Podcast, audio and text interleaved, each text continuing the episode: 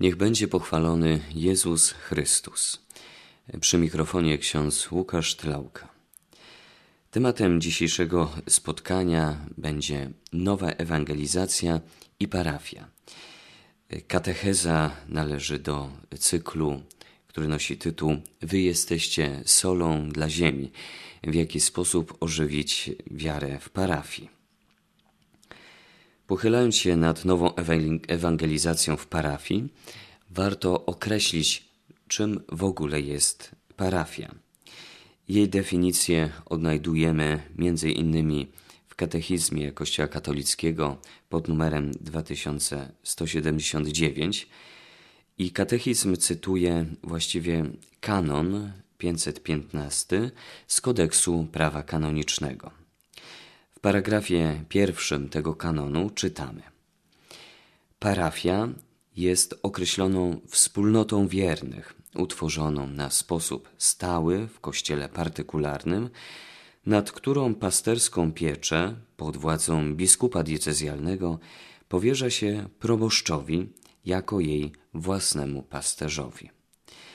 Należy więc w tej definicji wyróżnić trzy jej elementy – pierwszy element to, że parafie stanowią, e, stanowi określona wspólnota wiernych.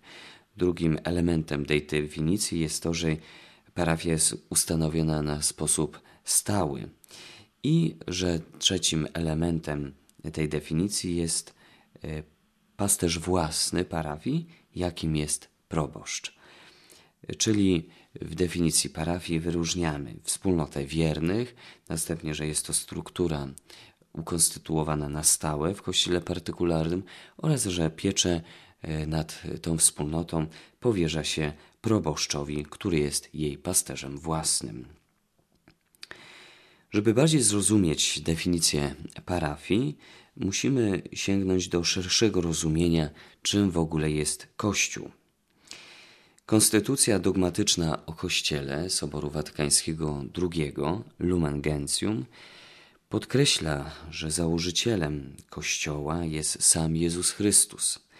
To On założył tę rzeczywistość, Kościół, której objawia się pierwiastek boski i ludzki. Wyróżniamy takie dwie rzeczywistości: Kościół powszechny i Kościół partykularny. Co jest istotne, to to, że Kościół powszechny istnieje w Kościele partykularnym. E, Kościół partykularny, czyli część Kościoła. Natomiast Kościół powszechny dotyczy całej rzeczywistości Kościoła. E, to jest bardzo ważne, żeby zrozumieć eklezjologię, e, czyli rozumienie, czym jest Kościół. Mianowicie, Kościół powszechny, Kościół Jezusa Chrystusa, nie składa się ze wszystkich kościołów partykularnych. Jest jak gdyby matematycznie, łącząc wszystkie kościoły partykularne, że łączą się one w jeden kościół powszechny. Mianowicie, w każdym kościele partykularnym jest rzeczywistość kościoła powszechnego, kościoła katolickiego Kościoła, jaki założył Jezus Chrystus. Najbardziej e, taka widoczna struktura, najbardziej opisana struktura Kościoła partykularnego to jest diecezja. Mianowicie o tym przypomina nam dekret o pasterskich zadaniach biskupów w Kościele Christus Dominus. I właśnie w tym dokumencie odnajdujemy definicję kościoła partykularnego, właściwie diecezji e, i dlatego też kodeks prawa kanonicznego w kanonie 369 nawiązuje do tej definicji z dekretu Christus Dominus. E, kanon 369 kodeksu prawa kanonicznego tak określa diecezję. Diecezję stanowi część ludu Bożego, powierzona pasterskiej pieczy biskupa, współpracującym z nim prezbiterium, tak by trwając przy swym pasterzu i zgromadzona przez niego w Duchu Świętym przez Ewangelię i Eucharystię, tworzyła Kościół partykularny, w którym prawdziwie obecny jest i działa jeden, święty, katolicki i apostolski Kościół Chrystusa. W tej definicji kościoła partykularnego, diecezji, odkrywamy, że jest to porcja ludu Bożego, w której e, jest pasterz, którym jest biskup.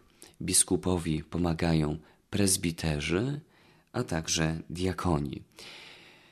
W diecezji także mamy wiernych świeckich i ta wspólnota, porcja ludu Bożego, do której należą biskup, prezbiterzy, diakoni, wierni świeccy, prowadzeni są oni przez Ducha Świętego, którzy karmią się Słowem Bożym, Ewangelią, a także Eucharystią. W diecezji, która jest kościołem partykularnym, jest obecny jeden święty katolicki i apostolski Kościół Chrystusa, czyli to, o czym wspomniałem wcześniej, kościele partykularnym istnieje Kościół powszechny, Kościół katolicki, Kościół Chrystusa. I każda diecezja podzielona jest na wspólnoty wiernych, które określamy, co już wcześniej powiedziałem, jako parafie. Czyli w danej parafii, wspólnocie parafialnej, też zauważamy wymiar wspólnoty, która ma być otwarta na działanie Ducha Świętego, ma karmić się Ewangelią, Eucharystią. Dzisiejsza katecheza w ogóle nawiązuje też do książki księdza Roberta Hattera, przewodnik parafialny po nowej ewangelizacji, plan działania w dzieleniu się wiarą. I ksiądz Robert w kolejnym rozdziale odkrywa przed nami kluczowe aspekty posługi duszpasterskiej w parafii. Po pierwsze, parafia powinna opierać się na otwartości i, go, i gościnności. E, tą otwartość i gościnność e, ksiądz Robert e, określa, podając następujący przykład. Po tym, jak moja rodzina przeszła do nowej parafii, mój ojciec poszedł sam na wieczorne spotkanie mężczyzn z parafii. Nikt się z nim nie przywitał, ani nie zapytał, jak się nazywa, gdy chodził od stołu do stołu. Poczuł się izolowany i niemile widziany, podczas gdy wszyscy rozmawiali i dobrze się bawili. Po krótkiej chwili wyszedł stamtąd i poszedł do domu. Mój tato nigdy więcej nie poszedł na żadne spotkanie towarzyskie w parafii, choć pozostał lojalnym parafianinem. Ksiądz Robert Hatter e, podaje tutaj negatywny przykład braku otwartości i gościnności na kogoś, kto się e, pojawia, jest osobą e, nową we wspólnocie parafialnej. Bardzo jest ważny ten aspekt otwartości gościnności w każdej wspólnocie parafialnej. Warto zastanowić się, w jaki sposób przyjmujemy siebie nawzajem, a także w jaki sposób przyjmujemy e, nowe osoby we wspólnocie parafialnej. Ten, kto jest nowy, kto pojawia się z zewnątrz. Ważne w, e, w tym e, aspekcie otwartości gościnności jest unikanie różnic pochodzenia, że ktoś jest bogatszy, ktoś jest biedniejszy, ktoś pochodzi z lepszej lub gorszej parafii, lub ten, który też ma różne pochodzenie rasowe. Zatem kluczowym aspektem posługi duszpasterskiej w parafii jest odkrywanie otwartości i gościnności. Następnie parafia e, udziela ludziom wsparcia oprócz tego, który otrzymują od swojej rodziny, przyjaciół, pracodawcy lub organizacji społecznych. Parafia wspiera. Czyli parafia nie ma się opierać na stylu biurokracyjnym. Nie najważniejsza jest e, najwspanialsza organizacja, ale to, że parafianie nawzajem się wspierają. I tutaj ksiądz Robert Hutter podaje taki przykład.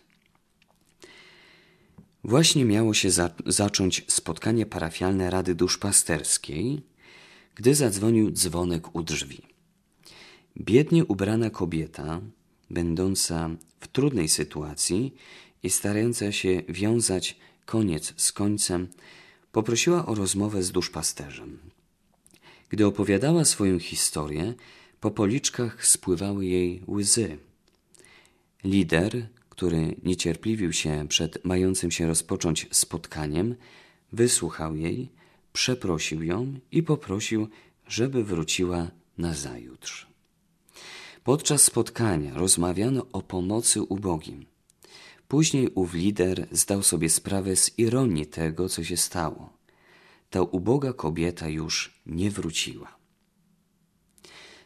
Czyli parafia powinna udzielać wsparcia i nie powinna obierać, opierać się na stylu biurokracyjnym. Trzeci kluczowy aspekt posługi duszpasterskiej parafii e, określa ksiądz Hater jako to, że parafia jest profetyczna, jeśli duch profetyczny jest obecny w jej strukturach. Mianowicie tradycja judeochrześcijańska, o czym przypomina ksiądz Hatter, mówi o tym, że proroctwo oznacza mówienie w imieniu Boga. Proroctwo oznacza mówienie w imieniu Boga. Czyli wspólnota parafialna powinna odkrywać konkretną sytuację w kluczu Słowa Bożego. Mianowicie to, co się dzieje we wspólnocie parafialnej, e, odkrywa się poprzez Słowo Boże. To, co się dzieje w parafii, należy łączyć z Królestwem Bożym. Taki podaje przykład ksiądz Robert. Wspólnota sióstr zaplanowała konferencję w swoim głównym domu zakonnym na sobotnie popołudnie. Dwie z sióstr pracujących w pobliskiej parafii szykowały się do wyjazdu. Gdy wsiadały do samochodu, podszedł do nich Jimmy, chłopak z sąsiedztwa. Jego ojciec zmarł dwa miesiące wcześniej. Opowiedział siostrom, jak ciężko jest w jego domu i zapytał je, czy nie poszłyby z nim niezwłocznie, żeby pomóc jego chorej matce. Siostry poszły z Jimim i nie dojechały na konferencję. Przedłożyły ludzi nad spotkanie, wprowadzając królestwo do swojej parafii i pracy wspólnotowej. Mogły odpowiedzieć: Przykro nam, Jimmy, musimy jechać na konferencję, więc nie możemy teraz pójść. Przyjdziemy do was jutro. Później siostry wytłumaczyły swojej wspólnocie, dlaczego nie były na konferencji. Niektórzy ludzie nie byliby tak współczujący jak te siostry. Ich postępowanie ukazuje prawdziwego ducha Ewangelii. A więc siostry e, ukazują ducha profetycznego w parafii. Odkrywają rzeczywistość, która ją otacza, rzeczywistość wspólnoty parafialnej e, i odpowiadają na to, aby zrealizować Królestwo Boże w tej wspólnocie parafialnej. Czyli każda wspólnota parafialna powinna być nastawiona na proroctwo, czyli mówieniu w imieniu Boga, nastawiona na współczucie, na uzdrowienie i przebaczenie wśród y, tej wspólnoty, która, która tworzy daną parafię. Następnie ksiądz Robert Hutter w swojej książce podaje wnioski dla parafii katolickiej, na co powinna ona zwrócić uwagę, aby stała się ona bardziej ewangelizacyjna. Po pierwsze, katolickie parafie powinny na nowo skoncentrować wszelki rodzaj posługi na Królestwie Bożym. To jak nauczał tego Jezus. Mianowicie Jezus głosił Ewangelię, dobrą nowinę o Królestwie Bożym ubogim. Głosił on e, życie, wolność. E, także odkrywał, że człowiek potrzebuje przebaczenia, uzdrowienia. Dlatego każda wspólnota parafialna powinna się koncentrować na Królestwie Bożym. To, że Pan Jezus e, idzie do ubogich, e, że każdy z nas potrzebuje uzdrowienia i przebaczenia. Kolejny wniosek. Katolickie parafie są wezwane do uproszczenia i spersonalizowania przesłania, które głoszą. Czyli w jaki sposób głosimy Ewangelię, dobrą nowinę. Pan Jezus posługiwał się przypowieściami, metaforami, tak jak na przykład przypowieść o dobrym Samarytaninie. Ważne jest, żeby nasze przesłanie było proste, żebyśmy e, to, o czym mówimy, dotykało naszego życia. Zastosowanie biblijne powinno być odniesione w danej rzeczywistości. Mamy łączyć Słowo Boże i nasze życie. Powinno to być przesłanie proste. Mm, bardzo owocne jest wtedy to przepowiadanie, kiedy słuchający odkrywają, że Słowo Boże ma dotykać ich życia, ma przenikać ich życie, że Słowo Boże ma uzdrawiać. Następny e, element, wniosek, jaki przedstawia, e, jaki przedstawia ksiądz Robert Hutter, to, że wszystkie działania i posługi w katolickich parafiach muszą się opierać na wspólnocie i gościnności. Mamy tak działać we wspólnotach parafialnych, żeby czuć się jak u siebie w domu, że, mamy, że tworzymy wspólnotę. Nie jesteśmy jakoś rozczłonkowani, ale jesteśmy wspólnotą. Czujemy się jak u siebie w domu. Dlatego bardzo ważne jest, aby e, odkrywać e, piękno rodziny.